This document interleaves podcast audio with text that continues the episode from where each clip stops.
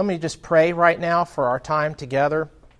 Uh, Father, I do thank you for the privilege of standing before my brothers and sisters and being able to bring your word. And your word is powerful. Uh, it is, your word is sharper than a two edged sword. Your word will accomplish the purpose for which it has been sent.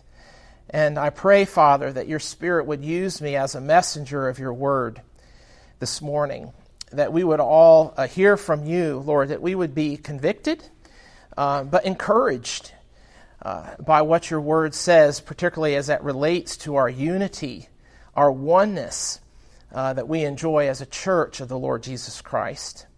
And so I pray for clarity for my words. I pray for, uh, again, the ability to encourage most of all my brothers and sisters. And so I pray these things in the precious name of our Lord Jesus Christ. Amen. Amen. I thought that we'd begin uh, this morning by looking at some famous or perhaps infamous last wishes. The first uh, involves Leona Helmsley. How many of you know who Leona Helmsley is? A lot of hands, okay. Uh, some refer to uh, the American businesswoman Leona Helmsley as the Queen of Mean. But her dog would disagree. Helmsley died at the age of 87, and her will was made public. In her will, she provided quite nicely for her dog, Trouble creating a $12 million trust to ensure that the Maltese lives out the rest of her life in the luxury that she had no doubt become accustomed to. I know everybody knows who Gene Roddenberry is, uh, the creator of the Star Trek TV phenomenon. Well, he loved space so much that his last wish uh, was to be cremated and sent into space. And so that final wish was honored, and he was carried into space on a Spanish satellite in, 1970, in 1997. And his ashes were shot into the atmosphere as the satellite orbited the Earth. And uh, his wife died, uh, and her ashes were joined to his ashes 10 years later. Finally, there is uh, Samuel Bratt whose last wishes were to get even with his wife, who never allowed him to smoke cigars. When he died in 1960, the embittered Bratt returned the favor. He left his wife 330,000 pounds, which British pounds, who's Brit, uh, which today would be, you go through inflation and all that other stuff, about $9 million, if my calculations are correct. But to get the $9 million, she had to smoke five cigars a day for the rest of her life. In John 17, we read what could be described as Jesus' last wishes as expressed in what is known as his high priestly prayer. And these the words that we're about to read were the last words that he prayed uh, with his disciples in that upper room before he went to the Garden of Gethsemane. And we all know what happened there. Now, we're going to dive in over halfway through the prayer at verse 20, but before I do that, I want to briefly summarize what he's prayed up to this point. Um, in verse 1 to 5, Jesus is acknowledging to his Father that he's accomplished the work that he had come to do. He prayed that the Father would be glorified uh, through his passion. Then in uh, verses 6 to 19, he prays for the 11 remaining disciples. He prays for their protection, he prays for their joy, and he prays for their sanctification. And then finally, in verses 20 to 26, we're not going to do all six verses there, but for the first three, 20 to 23, Jesus is praying for his church. So let's pick up and read in verse 20. Uh, My prayer is not for them alone. I pray also for those who will believe in me through their message, that all of them may be one. Father, just as you are in me and I am in you, may they also be in us, so that the world may believe that you have sent me. I have given them the glory that you gave me, that they may be one as we are one I and them, and you and me, so that they may be brought to complete unity. Then the world will know that you sent me and have loved them, even as you have loved me. Please be seated. In your bulletins, you'll see that the first point of this morning is that Jesus prays for our oneness. Now, he prays for our oneness, if you look through there, three times. Actually, he prays that oneness a fourth time prior in verse 11, where he's praying more specifically for the disciples. But he is praying four times in this prayer for the oneness um, of his people. It's worth noting that repeated words are important words, especially when they are the final words of the Son of God. So, this should be a, a light bulb moment for us. Uh, this concern that Jesus has for our oneness. We think about all the things, particularly today, in the way that we think about church.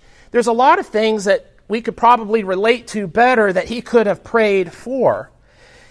He could have prayed, you know, Lord, help, or God, Father, help the churches have enough money. Um, God, uh, help the pastors to do a good job teaching your word. Uh, Father, uh, help them to find the right meeting place.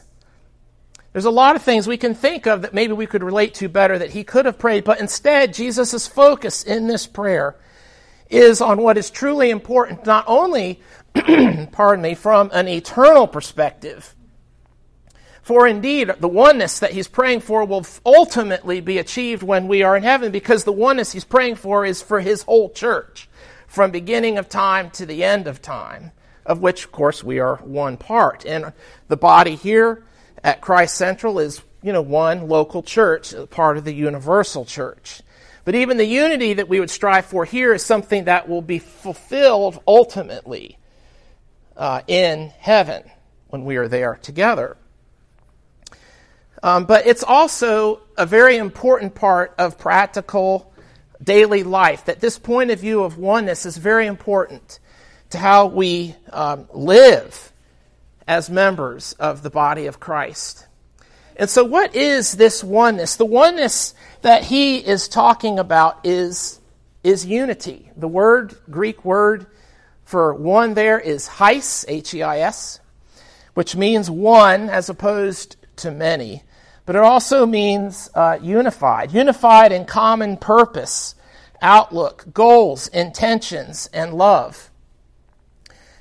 And today, when we look, just as a, to, to kind of make the point a little more clearer by juxtaposing it with what we're all painfully familiar with in our country right now, there is no unity in this country, hardly anymore, particularly in the political echelons. There is no unity. So, what do we see? We see the, destruction of individuals. We see destruction of institutions. We see destructions, or I should say, destruction of communities when there is no unity. And so, unity is very, very important for daily life. The model for our unity that Jesus gives is the relationship between God the Father and God the Son. If you look there at verse 21, Jesus prays that they may be one just as you, Father, are in me and I in you. And that sounds a little bit funny. Uh, a way, kind of an unusual way, maybe, to talk about the unity that he has with the Father. But God the Father and God the Son are two distinct persons. We know that the Trinity is made up of God the Father, God the Son, and God the Holy Spirit. All three distinct, but one God. And so their unity, though, does not erase their individuality. Okay, one way of looking, just a simple way of summarizing uh, the individuality in the Trinity, you know, God the Father makes the plan, God the Son executes the plan, and God the Holy Spirit applies the work of Christ in executing that plan in our lives. Of course, it's not quite that distinct. They all work together all the time, but that's a simple way of looking at the individuality that exists between the God and the Godhead. But so close still, even with that individuality, so close are they that Jesus describes them as being in each other. they are in each other, even though they are still have separate responsibilities. So, what does that oneness, this unity, this inness that God the Father and God the Son share look like for us practically? First, I would say that unity is not uniformity. Uniformity is counterfeit unity, and we see uniformity in the church in a lot of areas. Not particularly, I don't mean our church here, but church in, you know, quote, church, big church. Church is big church. That um, there's a lot of uniformity going on, not unity. Okay, and so the unity that we share does not seek to discard our differences on things that are not clearly set out forth in Scripture. You know, choices that we make about, well, do I drink wine or not? Do I go to public school, private school, homeschool? Um, do I live a, a, more wealthier type lifestyle or a you know a more average lifestyle? I mean, all these choices that we make, um, how we dress, the kind of food we eat, where we go on vacation. These are all things that are unique to us individually, that are not in and of themselves wrong. And in fact, they are a part of who God has made us to be. That is critical to the unity that he is building in his church. The word that Jesus is using for oneness here in verse 21 is the same word that Paul uses for oneness in Romans 12, 4 to 5. It's not in your bulletin, but I'll read it to you. For as in one body we have many members, and the members do not all have the same function, so we, though many, are one body in Christ, and individually members one of another. I brought with me a tool that those that were in my Sunday school class, yeah, Guy is laughing a little bit, are intimately familiar with. And um, I think it's a really good analogy for unity, what unity looks like in the church. Paul uses the body, but I couldn't take my arm off and pull out my heart and all the other stuff. So I thought this would be a little bit easier and uh, maybe not as um, unusual in the wrong way. But anyway, uh, what you see here with this wall, I would say, is unity. Okay, this is a wall. If you look at it, there are lots of different shapes to the bricks, different colors, different placements. And the reality is, is that it's really an unbreakable wall. I mean, I can sit here and try to pull it apart, and I can't pull it apart because all of the pieces go together in such a way that each piece is strengthened by the other pieces. okay, so that's the way our unity is with church. Is that even though we're different, different ideas, different thoughts about things, um, that is a part of what God uses to help to bring us together, and I'll explain that more in a little bit. But it's easy, I think, at times to think, well, this is all I am. I am just this little piece, and I have no place. I have no role. I have no purpose. I can't speak like Nathan. I can't sing like Melanie and Jeff. Um, I have no purpose for what I'm doing. And so when we just think about ourselves in that respect, apart from the bigger picture, those are the conclusions wrong that we can make. Another uh, error that we can fall into is just, again, being uniform. And uh, we've all done it with Legos growing up, built walls where we've taken the same shaped pieces and stacked them up and put them right next to each other, and they fall over because they have no strength. There's no differentiation, no other parts to connect to them that make them strong where they are weak. And so the unity that God has given us uh, is, is one that does respect our individuality, the things that are different about us, and we need to remember that.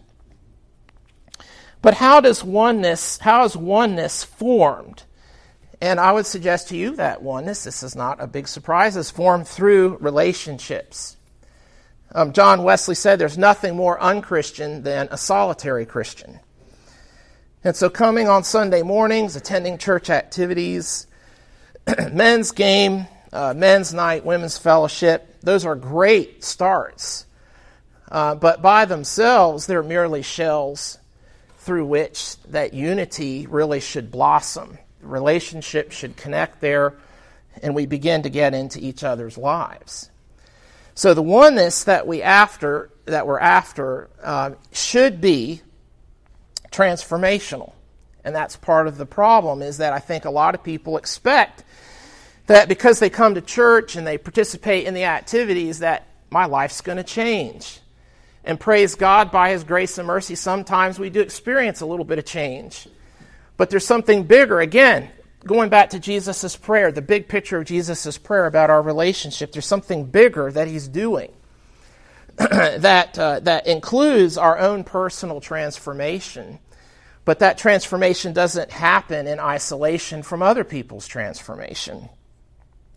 And so, what does transformation, what does it take for transformation to happen? I'm going to give you three things. You can write these down. There's more, but because of time, I'm limiting my comments to three that I think are particularly potent. First is uh, for oneness to be transformational, there needs to be intentional relationships. Um, notice that I use the adjective intentional rather than deep. The reason for that is that we all want to be about deep relationships. So we say, oh, I'm going to have a deep relationship with someone. Then we go and we, you know, go to people and we can try to go deeper than we should be going. Or maybe we're ready, but they're not. And so we end, the wall goes up and we end up our own worst enemy in trying to accomplish that end. However, how you get to deep, not by being deep, by being intentional because you don't get deep usually right off. You get deep by little comments, little uh, conversations, little activities over time. That's where the depth comes because it's over time you develop the trust to actually reveal the crud, you know, that's in our own hearts to people. Where we're really struggling is not going to come out because we go to an activity. It's going to come out because we've spent time with people they trust us, we trust them, we can go deep.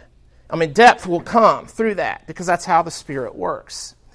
That leads to the second thing that uh, is required for transformational oneness, and that is a willingness to talk people through trials and suffering. I think a lot of times we want to stay away from that. In part because we don't really know what to say. We see people that are having a difficult time. We don't want to say the wrong thing. And it's good that we're, we're careful about that. But that should not keep us from seeking to engage them. But how much easier it is to engage when there is that relationship there where people see that even when we feel like we've said the wrong thing, the wrong way, or whatever, they love us. They know that we love them, and we can work through any kind of miscommunications. But trials and suffering are where we live. I don't know about you. I don't grow a whole lot in Christ when things are going great. we all know this that we grow more when we're under the, the you know the pressure. And that particularly involves the trials and the suffering. So our relationships have to embrace that. And that's ugly, it's messy, but we shouldn't be afraid of it. I'm going to give a reason for that here in a minute. But the third thing that I would say we should pursue for our oneness to be transformational is committing to people that we would probably not otherwise spend time with. it's very easy to look for people like us and to just spend time with them as opposed to you know looking for all the other people that are not like us and uh, I, I will attest that the, the greatest growth in my own life has come from people that I would probably have not otherwise spent time with, but I started to spend time with them, and then I saw uh, that God was using me there and that God was using them in my own life. And uh, two people that I have uh, been a shepherd over are very introverted. I'm an extroverted person. And, uh, you know, as John, uh, my pastor back in Richmond, says, he goes, Eric, all I got to do with you is push play. so there's no, you know, I, will talk. But, but God put in my life these two brothers who, dear brothers, but very introverted, very reserved. And, uh, and so, you know, God was using my extrovertedness to be able to pull them out and to get them to, to talk to other people but he was also using them in my life to help me learn how to draw a person out and to really understand what they're thinking rather than looking at a situation thinking, well, this is the problem and this is what you need to do to fix it. Because so often we all know that the presenting problem, what we think the problem is, is not the real problem. The real problem is deeper. and it takes relationships to get to that, to that depth, intentional relationships, I would say. So when you stop about when you stop and you think about your relationship with the church, you know how much energy, you know, are you are we um, focusing on the unity, on developing unity in our church with one another? Do we pray for unity? Do we really strive? Are we really intentional about forming relationships with other people, particularly people that are not like us? So the next point is going to tell you what you really need to know about how to function in these situations, how to build these relationships. Jesus tells us how. Thankfully, he doesn't say, I want you to be one, do it. Okay? Jesus shows great love and understanding and compassion for our weaknesses here in verse 22 which is the second point. Jesus makes our one our oneness possible. He says, "I have given them the glory that you gave me, that they may be one as we are one."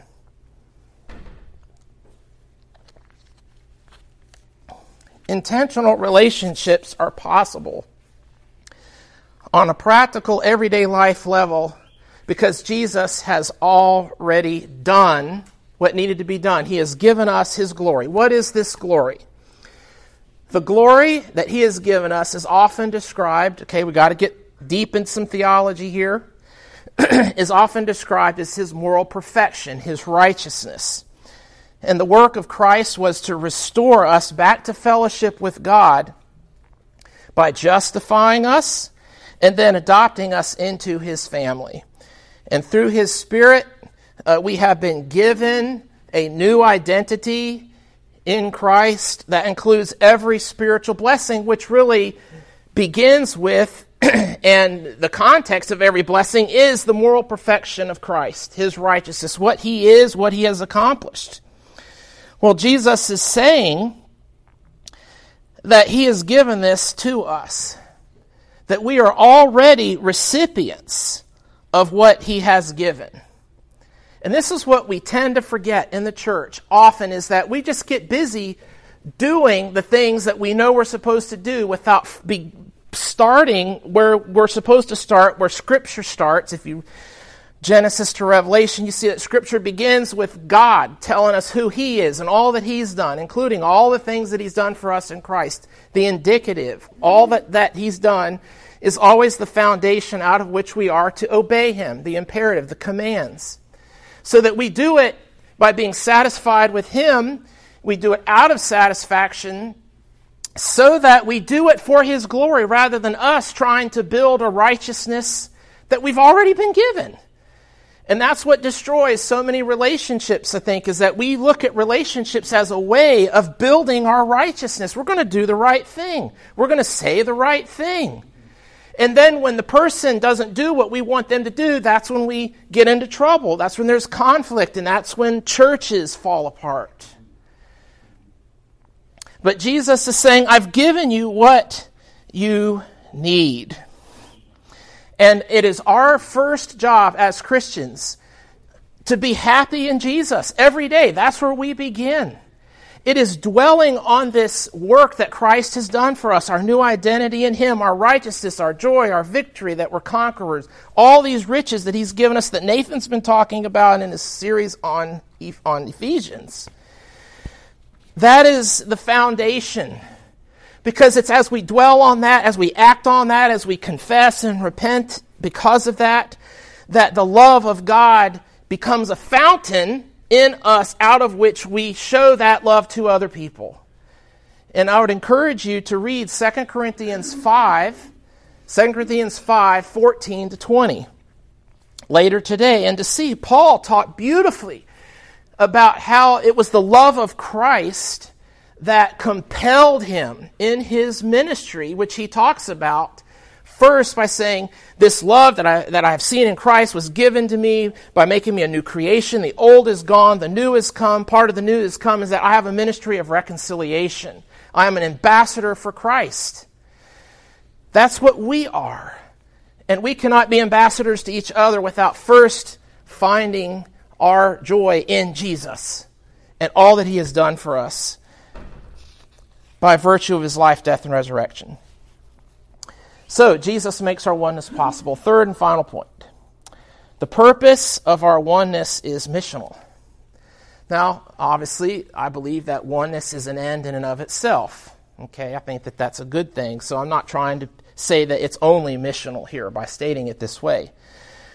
But these are the words that Jesus uses.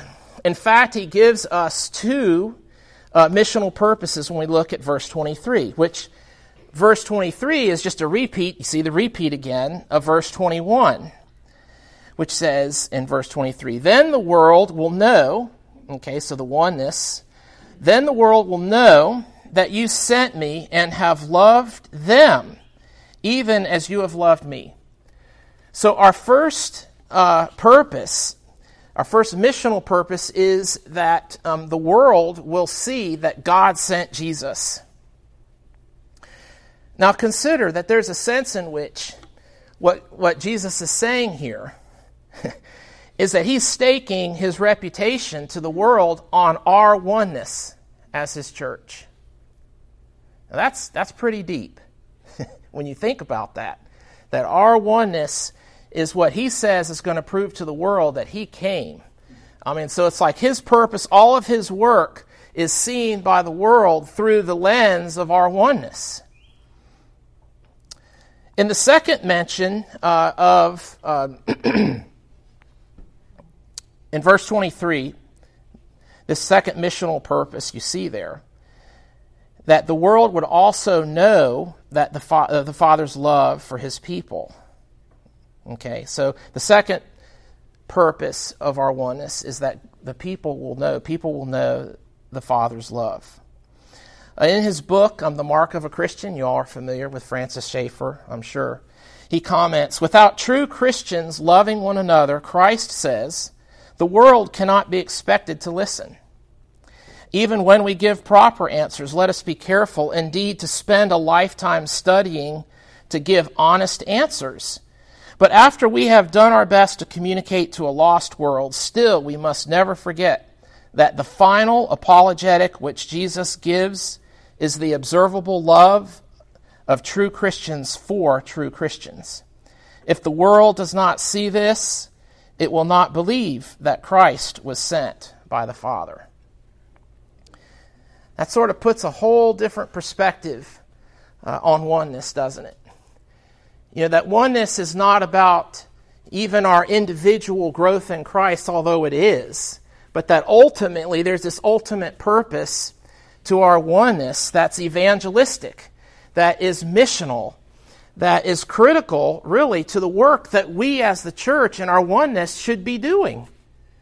I want to conclude with kind of an abrupt uh, application, which is the form of a question or a challenge I want to lay out. And that is simply this choose one person uh, in the church that you may not know, or that maybe you have known in the past, but you know the connection has kind of waned a little bit. And uh, just call them up and say, let's get together for coffee. Tell me, I want to hear your story.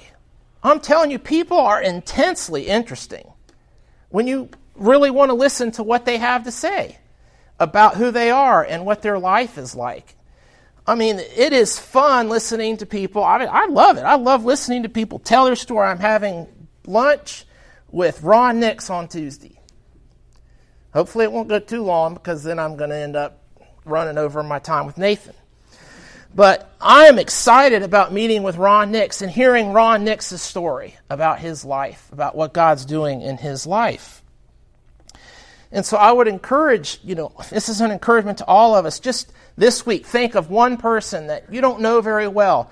Maybe it's even a person that you have known well. Maybe things didn't go too great and there's a little bit of discontinuity between you to go back to them and say, let's just have coffee. Let's get together and talk and really be intentional about making that invitation. And then in the conversation, letting God's Spirit lead in terms of where it goes from there. You know, maybe you decide, you let's get together for coffee again. Let's meet for lunch. Come on over, you know, to my house for dinner. Uh, you know, and let's set a date in the next two weeks or the next four weeks, and just let just be intentional about just trying to form a relationship with that one person. Father, I do thank you and praise you again for your word. Thank you for Jesus and all that he's done uh, to apply the truth, or, or should say, to make possible the Spirit's application of truth in our lives. And so I pray that you would bind us together as one, Lord, evermore, not just for our own growth and transformation, Lord, but for the growth and transformation of those who you would yet call um, to yourself through this, this local body. We pray these things in the precious name of our Lord Jesus Christ. Amen.